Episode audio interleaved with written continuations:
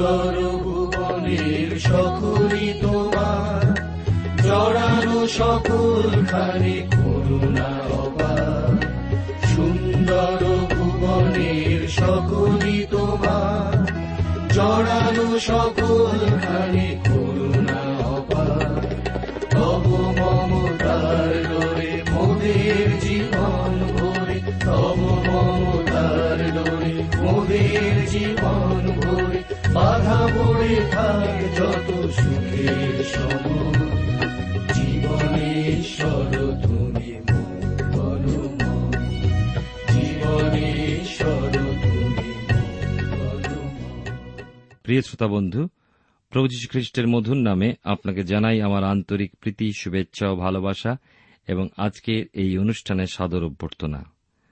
আশা বিশ্বাস করি আপনারা ভালো আছেন এবং আজকের এই অনুষ্ঠানের মধ্যে দিয়ে ঈশ্বরের অপার অনুগ্রহ আশীর্বাদ লাভ করতে পারবেন। জীবনবাণী ধারাবাহিক আলোচনায় আমি আপনাদের কাছে এর আগের দিন খ্রিস্ট বিশ্বাসীর স্বভাব গঠনের ক্ষেত্রে তিনটি বিষয় দেখেছি। একটা হচ্ছে দৃঢ় প্রত্যয়, দ্বিতীয় হল বিবেক বুদ্ধি, তৃতীয় হল বিচার বিবেচনা। আসুন, দৃঢ় প্রত্যয় যা বিশ্বাসীর নিজ কার্য সম্পর্কে থাকা প্রয়োজন, যে তা ভালো কি মন্দ, সে বিষয়ে আমরা বিশদভাবে লক্ষ্য করব।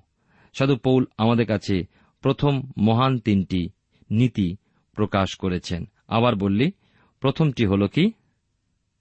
না, আমাদের দৃঢ় প্রত্যয়। দ্বিতীয় হল বিবেক বুদ্ধি। তৃতীয় হল বিচার বিবেচনা।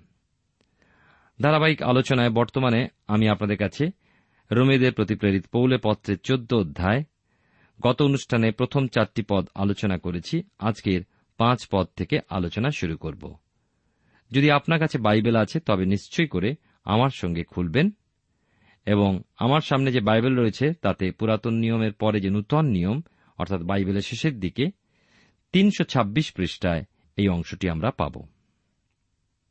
লেখা আছে এখানে, একজন একদিন হইতে অন্য দিন অধিক মান্য করে আর একজন সকল দিনকেই সমানরূপে মান্য করে। প্রত্যেক ব্যক্তি আপন আপন মনে স্থির নিশ্চয় হোক। প্রিয় শ্রোতা বন্ধু, আসুন ঈশ্বরের হাতে সমর্পিত হয়ে প্রার্থনায় যাই, আলোচনায় যাবার পূর্বে। প্রেমা পিতা ঈশ্বর, তোমার পবিত্র নামের ধন্যবাদ করি, তোমার গৌরব প্রশংসা করি আজকের এই সুন্দর সময় সুযোগের জন্য। তোমায় ধন্যবাদ দিই তোমার জীবন্ত পবিত্র বাক্যের জন্য যা তুমি আমাদের জন্য দিয়েছ। এই বাক্যের মধ্যে তোমার অনুগ্রহ, আশীর্বাদ যে প্রকাশিত হয়েছে তা তোমার আত্মা দ্বারা আমাদের মাঝে প্রকাশ করো। প্রত্যেক শ্রোতা বন্ধুকে আশীর্বাদ করো। আমাকেও তুমি শক্তি, সাহচর্য দান করো। প্রভু, প্রত্যেক জীবনে, প্রত্যেক পরিবারে তোমার আশ্চর্য কার্য সাধন করো। আত্মিকভাবে যারা পিছিয়ে পড়েছেন, তাদেরকে তোমার পথে ফিরতে তুমি সাহায্য করো। ধন্যবাদের সঙ্গে প্রার্থনা, তোমার যিশু নামে চাইলাম, তুমি দয়া করে শ্রবণ ও গ্রাহ্য করো। আমেন।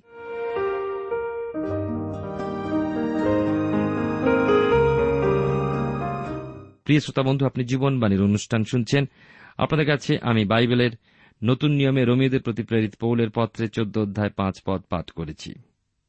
আমরা দেখি যে প্রত্যেক ব্যক্তি আপন আপন মনে স্থির নিশ্চয় হোক। প্রথম বিষয় হল দৃঢ় প্রত্যয়। খাদ্য ভোজনতে এখন সাধু পৌল প্রসঙ্গ পরিবর্তনপূর্বক এসেছেন দিনের বিষয়। সকল বিষয় বিশ্বাসীর অন্তরে দৃঢ় প্রত্যয় থাকা উচিত। কেউ বলে, প্রভুর দিন হল রবিবার। অপর কিছু মানুষ শনিবারকে প্রভুর দিন বলে গণ্য করে। বিশ্বাসীদের মধ্যে ব্যতি রেখে এই দিন সম্পর্কে বিশেষ ধ্যান ধারণা কারও নেই। কোন বিশেষ দিন বলে গুরুত্ব প্রদানের ব্যাপার নয়। প্রকৃত কথা হল, সাধু পৌল যা কলসীয় মণ্ডলীকে দুই অধ্যায় ষোল পদে বলেছেন, অতএব ভোজন কি পান কি উৎসব, কি অমাবস্যা, কি বিশ্রামবার। এই সকলের সম্বন্ধে কেহ তোমাদের বিচার না করুক। এ সকল তো আগামী বিষয়ের ছায়া মাত্র, কিন্তু দেহ খ্রিস্টের। আত্মিক বিষয় খ্রিস্টে অবস্থানপূর্বক পবিত্র আত্মার নির্দেশে আপনার আমার বা খ্রিস্ট বিশ্বাসীর নিজের মধ্যে এক আত্মপ্রত্যয় নিশ্চয়ই জেগে উঠবে। খ্রিস্টীয় সত্য তাকে সেই স্বাধীনতা দিয়েছে, যা কাউকে জিজ্ঞাসা করে জানবার প্রয়োজন হয় না। নিজেই আত্মার নির্দেশ পাওয়া যায়, নিজের মধ্যে শুধু চাই আত্মার বসে থেকে জীবন যাপন। আত্মিকভাবে তাই হল দৃঢ় প্রত্যয় তার দ্বারা আপনি এবং আমি, অর্থাৎ ঈশ্বরের সন্তান নিজের মধ্যে বুঝতে পারব যে যে কাজ আপনি করছেন বা আমি করছি, বা আপনি যে কথা বলছেন, যে সিদ্ধান্ত আপনি নিচ্ছেন, তা আপনার দ্বারা মঙ্গলই সাধিত হচ্ছে, অমঙ্গল নয়। অথবা এ বিষয় আমার জন্য মঙ্গল নয়, আমার করা সঙ্গত নয়। হ্যাঁ তাকে স্থির, নিশ্চয় হতে হবে নিজের মনে। মনের কানায় কানায় পরিপূর্ণ দৃঢ় নিশ্চয়তা চাই নিজের কাজের বা সিদ্ধান্তের বিষয়। তার মন, তার হৃদয়, তার ইচ্ছা, তার পূর্ণ সত্তায় থাকা চাই পূর্ণোদ্যম, গুরুত্ব প্রদান। নিচক খেলার ছলে বা হুজুকে মাতা নয়। বিষয়টা সম্পর্কে গুরুত্ব প্রদানপূর্বক কাজটা করা চাই। জগতে যে কাজেই রত থাকি, উদ্যম ও নিষ্ঠা এবং গুরুত্ব প্রদান ব্যতি রেখে সেই কার্য যথার্থ সাধিত হয় না। তাহলে তা ঈশ্বরের জন্য আরও কত না অধিক প্রয়োজন। প্রভুর উদ্দেশ্যেই প্রতিটি দিন পালনীয়। বাইবেলের নতুন নিয়মে রমিদের প্রতি প্রেরিত পৌলের পত্রে চোদ্দ অধ্যায় আমরা এবারে দেখব ছয় এবং সাত পদ। এখানে লেখা আছে, দিন যে মানে সে প্রভুর উদ্দেশ্যেই মানে আর যে ভোজন করে, সে প্রভুরই উদ্দেশ্যেই ভোজন করে। কেননা সে ঈশ্বরের ধন্যবাদ করে, এবং যে ভোজন করে না, সেও প্রভুর উদ্দেশ্যেই ভোজন করে না, এবং ঈশ্বরের ধন্যবাদ করে। কারণ আমাদের মধ্যে কেহ আপনার উদ্দেশ্যে জীবিত থাকে না, এবং কেহ আপনার উদ্দেশ্যে মরে না। দেখুন, ঈশ্বরের উদ্দেশ্যে দিন পালন, এ হল বিশেষ কথা। নিজের ইচ্ছা বা নিজের সুবিধা বড় কথা নয় যেহেতু প্রভুই আমাদের মস্তক, সেহেতু প্রভুর উদ্দেশ্যেই দিন মান্য করা উচিত। আমাদের জন্য প্রতিদিন ঈশ্বরের সম্মুখাসম্মুখী থেকে দিনটি অতিবাহিত হওয়া প্রয়োজন। ঠিক এমনভাবেই ভোজনের বিষয়টা গ্রহণ করুন। দিনের ক্ষেত্রে যেমন ঈশ্বরের উপাসনার উদ্দেশ্যে একটা বিশেষ দিন মান্য করতে ইচ্ছা হলে অবশ্যই গুরুত্ব সহ উৎসাহিত ও একাগ্র চিত্তে তা করতে হবে। ঠিক তেমনি প্রতিমার সম্মুখে উৎসর্গীকৃত মাংস যে খ্রিস্টীয় সন্তানটি ভোজন করে, সে যেমন ঈশ্বরকে ধন্যবাদ দিয়ে তা গ্রহণ করে, যে ওই মাংস স্পর্শ করতেও ঘৃণাবোধ করে, সেও ঈশ্বরকে ধন্যবাদ দিয়েই তা হতে দূরবর্তী থাকে। দুজনেই প্রভুর উদ্দেশ্যে কাজ করে।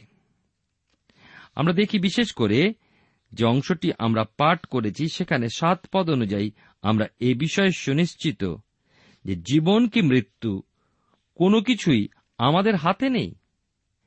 মনে রাখব আমরা যে একদিন তাঁরই কাছে আমাদের হিসাব নিকাশ দিতে হবে। তাই খ্রিস্ট হতে দূরবর্তী থেকে খ্রিস্টানের জীবন যাপন সম্ভব নয়। যেহেতু খ্রিস্টই তার উদ্ধারকর্তা খ্রিস্টেতে জীবন ধারণ খ্রিস্টেতে মৃত্যু, এ হল খ্রিস্টানের জীবনের মূল বিষয়। এখন প্রশ্ন হল যে কিরূপে সে জীবন যাপন করে? এর মাধ্যমেই তাকে চেনা যায় কি ভোজন বা পান করল তার মাধ্যমে নয়। আসুন আরেকটি অংশ আমরা পাঠ করি। যদি আপনার সামনে বাইবেল আছে, তাহলে আমার সঙ্গে খুলুন। এটিও বাইবেলের নতুন নিয়মে, আর এটিও সাধু পৌলের লেখা। দ্বিতীয় করিন্থীয় তার পাঁচের অধ্যায় দশ পদ। আবার বলছি, যারা খুলছেন তারা খুলে দেখুন, দ্বিতীয় করিন্থীয় পাঁচের অধ্যায় দশ পদে লেখা আছে, কারণ আমাদের সকলকেই খ্রিস্টের বিচারাসনের সম্মুখে প্রত্যক্ষ হইতে হইবে। যেন সৎকার্য কি অসৎকার্য হোক, প্রত্যেকজন আপনার কৃতকার্য অনুসারে দেহ দ্বারা উপার্জিত ফল পায়। সেদিন আপনি বা আমি আমাদের পার্থিব জীবনের দিন শোনাতে বা আমাদের সেই দিনগুলোতে ভোজনের মেজে বা টেবিলেতে কি ভোজন করেছি, আমিষ কি নিরামিষ, কত উপবাস করেছি, সে সমস্ত বিচার্য বিষয় হবে না। কিন্তু ওই ভোজনের সেই টেবিলে অদৃশ্যভাবে যিনি অবস্থান করেছেন, যিনি দৃষ্টি রেখেছিলেন তার সঙ্গে আমাদের সম্পর্ক কিরূপ, তাই হবে বিচার্য বিষয়। রোমিও, দের প্রতি প্রেরিত পৌলের পত্রের চোদ্দ অধ্যায় থেকে আমরা আলোচনা শুনছি। এই আলোচনায় এখন আমরা আট এবং নয় পদ পাঠ করব।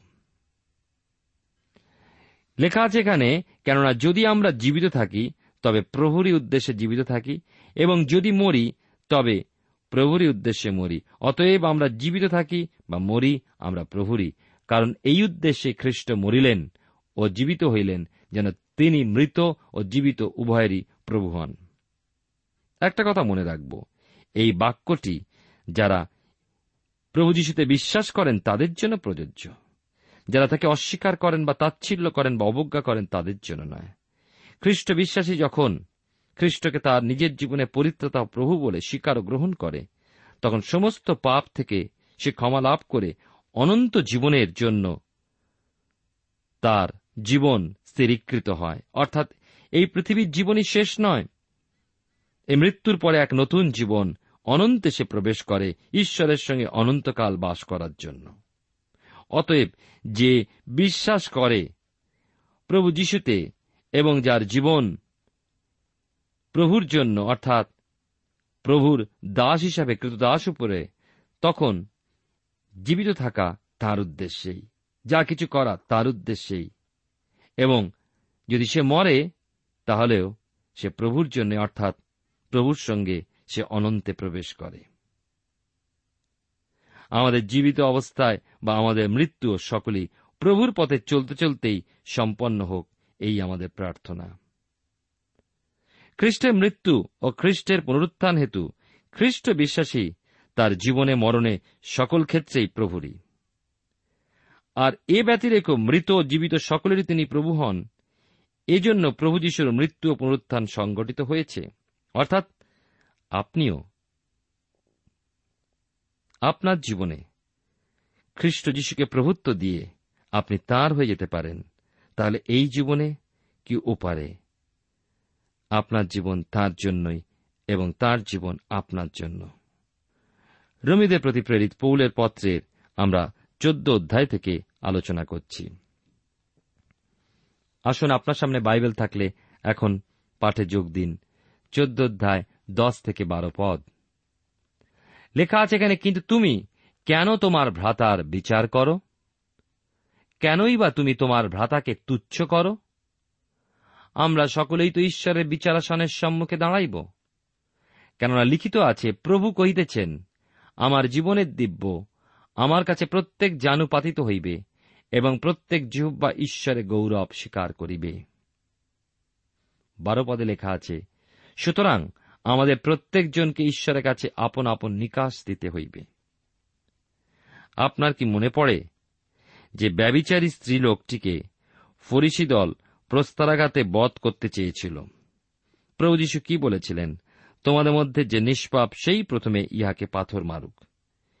সেদিন কেউ পাথর মারতে পারেনি ওই ব্যবিচারিণীকে। প্রিয় শ্রোতাবন্ধু, প্রিয় ভাই ও বোন, প্রথমে আমাদের নিজেদেরকে দেখতে হবে, নিজেদেরকে চিনতে হবে। সব থেকে বড় সমস্যা আমরা নিজেদেরকে নিজেরা চিনি না। আমরা জানি না। আমরা নিজেকে নিজেরা বাহবাদী।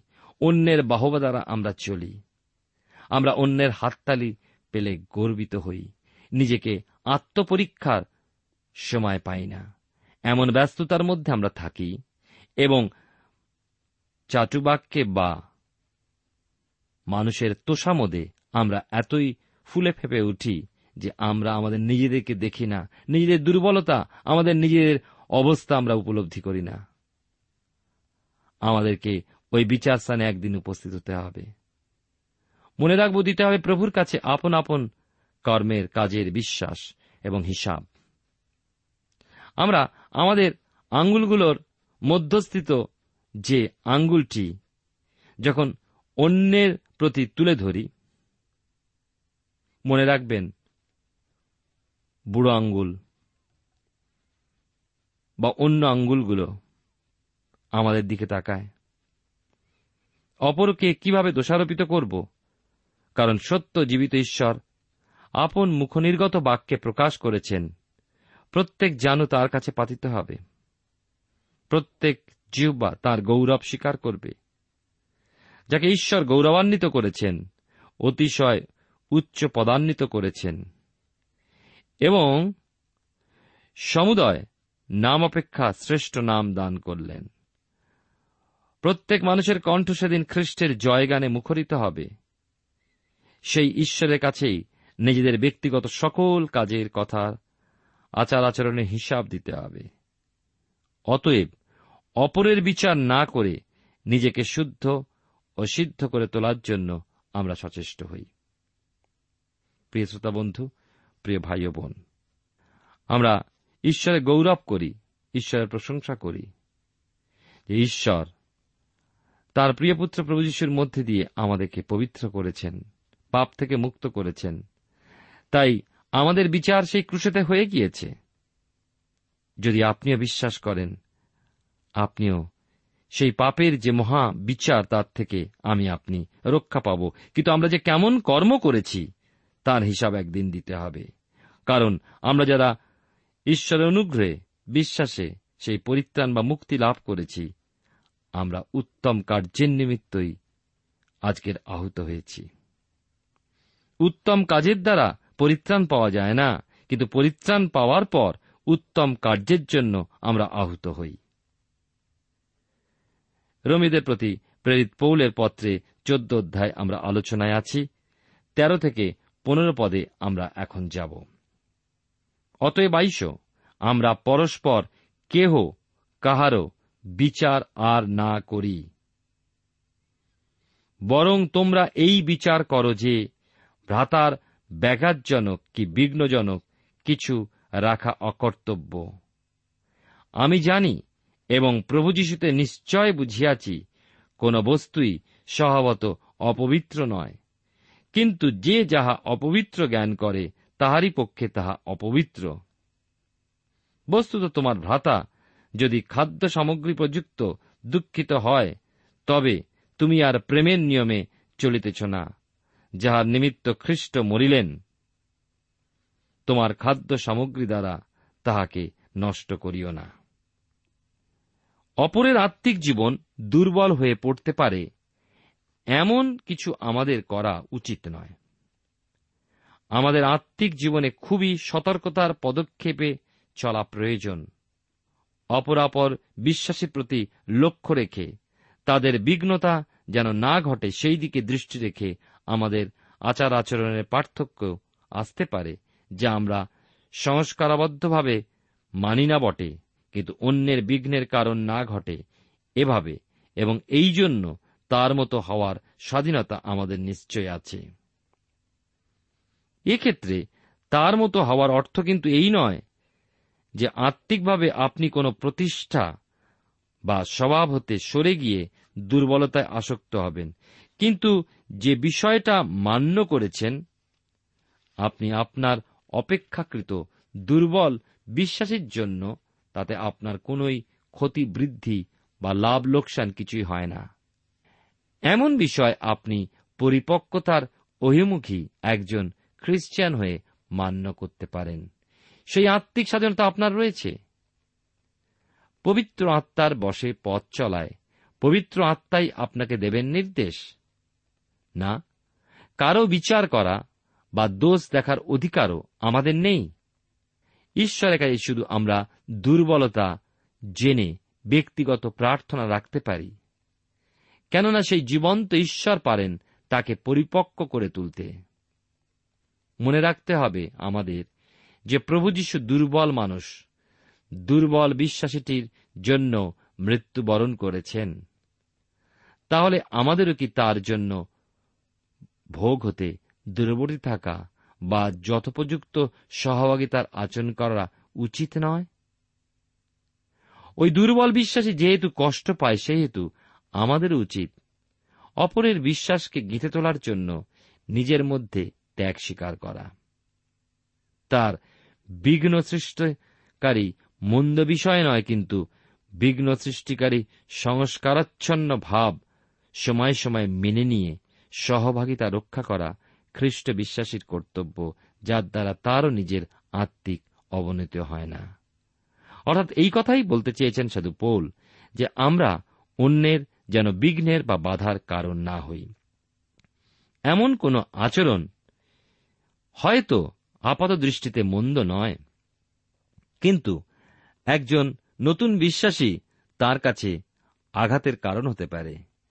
যদি আমরা উপলব্ধি করি, তাহলে সেই মন্দ কাজ বা সেই ভুল ধারণা যেন ওই নতুন বিশ্বাসী ভাইয়ের জীবনে না ঘটে, সেই কারণে আমার উচিত সংযত হয়ে তার কাছ থেকে, সেই কাজ থেকে বিরত থাকা। তার মধ্যে দিয়ে খ্রিস্টের সাক্ষ্য আমরা তুলে ধরব। অনেক সময় ন্যায় কার্য আমরা করা থেকে বিরত হতে পারি এই কারণেই যেন অন্যজন বাধাপ্রাপ্ত না হয়। এর মানে এই আমি বলছি না যে ন্যায় কাজ না করে আপনি অন্যায় করবেন, তা আমি বলছি না। কিন্তু এমন অনেক কাজ আছে বা এমন অনেক খাবার না খেলে আমাদের কোনো ক্ষতি হয় না। অথচ সেই খাবার খেলেও ক্ষতি হয় না না খেলেও ক্ষতি হয় না। কিন্তু একজন ভাইয়ের সামনে আদর্শ হবার জন্য যদি না খেলে চলে, তাহলে তার না খাওয়াই ভালো। অর্থাৎ আমরা যেন কারোর জীবনে বিঘ্ন না জন্মাই।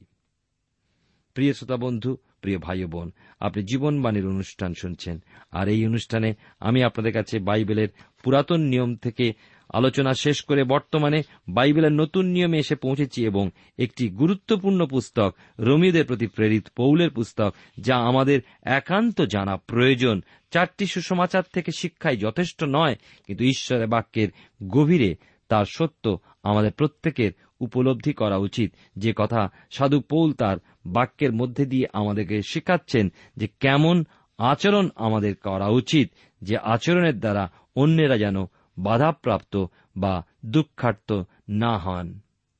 সেই কারণে তিনি বলছেন, আমরা যেন কারোর বিচারও না করি এবং এমন কোনো কাজ না করি যার জন্য আমার ভাই বিঘ্ন লাভ করে। অর্থাৎ সাধু পোল বলছেন, আমি জানি এবং প্রভু যিশুতে নিশ্চয় বুঝেছি, কোন বস্তু স্বভাবতই অপবিত্র নয়। কিন্তু যে যা অপবিত্র জ্ঞান করে তার কাছে তা অপবিত্র। আর সেই কারণে যদি তোমার ভাই যদি খাবার সম্পর্কে দুঃখিত হয়, তবে তুমি আর প্রেমের নিয়মে চলছ না। অর্থাৎ যদি আমি প্রেমে চলছি, তাহলে সেই খাবার না খাওয়াই আমার পক্ষে উত্তম। প্রিয় শ্রোতা বন্ধু, প্রিয় ভাই বোন, অদ্ভুত এক সুন্দর শিক্ষার মধ্যে দিয়ে প্রভু যীশু এইটি শেখাচ্ছেন, আমরা যেন অন্যের কাছে আদর্শ হই যে শিক্ষা প্রভু যীশুর কাছ থেকে সাধু পৌল পেয়েছিলেন এবং সেই জীবন তিনি তার জীবনে প্রকাশ করেছেন এবং তার লেখনের মধ্যে দিয়ে আমাদের কাছে আজকে প্রকাশ করছেন। আসুন খ্রিস্টীয় জীবনে চলতে চলতে আমরা যেন আদর্শ জীবন যাপনের জন্য দৃঢ় পদক্ষেপ নিই। আমি সব জানি, এটাই যথেষ্ট নয়, কিন্তু আমার জানাটা আমার জীবন দিয়ে যেন প্রকাশ পায়। ঈশ্বর আপনার জীবনে মঙ্গল করুন, আসুন, প্রার্থনায় অবনত হই। প্রেমময় পিতা ঈশ্বর, তোমার পবিত্র নামে ধন্যবাদ করি যে তুমি তোমার জীবন্ত পবিত্র বাক্যের মধ্যে দিয়ে আমাদের জীবনে কেমন চলা উচিত, কেমন আচরণ করা উচিত, সেই বিষয়ে তুমি শিক্ষা দিয়ে চলেছ। তোমায় ধন্যবাদ দিই তোমার অপূর্ব বাক্যের জন্য। তোমায় ধন্যবাদ দিই সাধু পৌলের জীবনের জন্য। আমাদের প্রত্যেক শ্রোতা বন্ধুকে আশীর্বাদ করো, যেন প্রভু আমরা সর্বসময় অন্যের কথা চিন্তা করি, যেন অন্যেরা আমাদের জীবনের দ্বারা ব্যথা বা বিঘ্ন না পায়। তুমি আমাদের সমস্ত অযোগ্যতা, অপরাধ ক্ষমা করো। তোমার শক্তিতে আদর্শ জীবনযাপন করতে সাহায্য করো। ধন্যবাদের সঙ্গে প্রার্থনা তোমার যিশু নামে চাইলাম। তুমি দয়া করে শ্রবণ গ্রাহ্য করো। আমেন।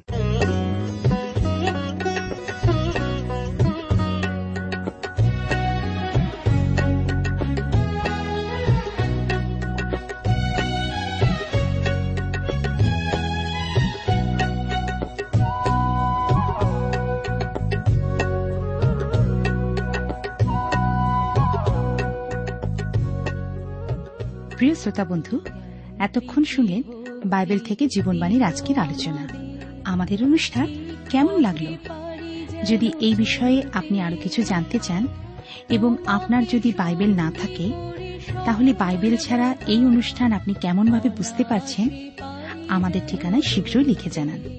আমরা খুব খুশি হব যদি আপনি চিঠির সাহায্যে বা ফোনে এস এম এস এ অথবা ইমেলের সাহায্যে আমাদের সাথে যোগাযোগ করেন।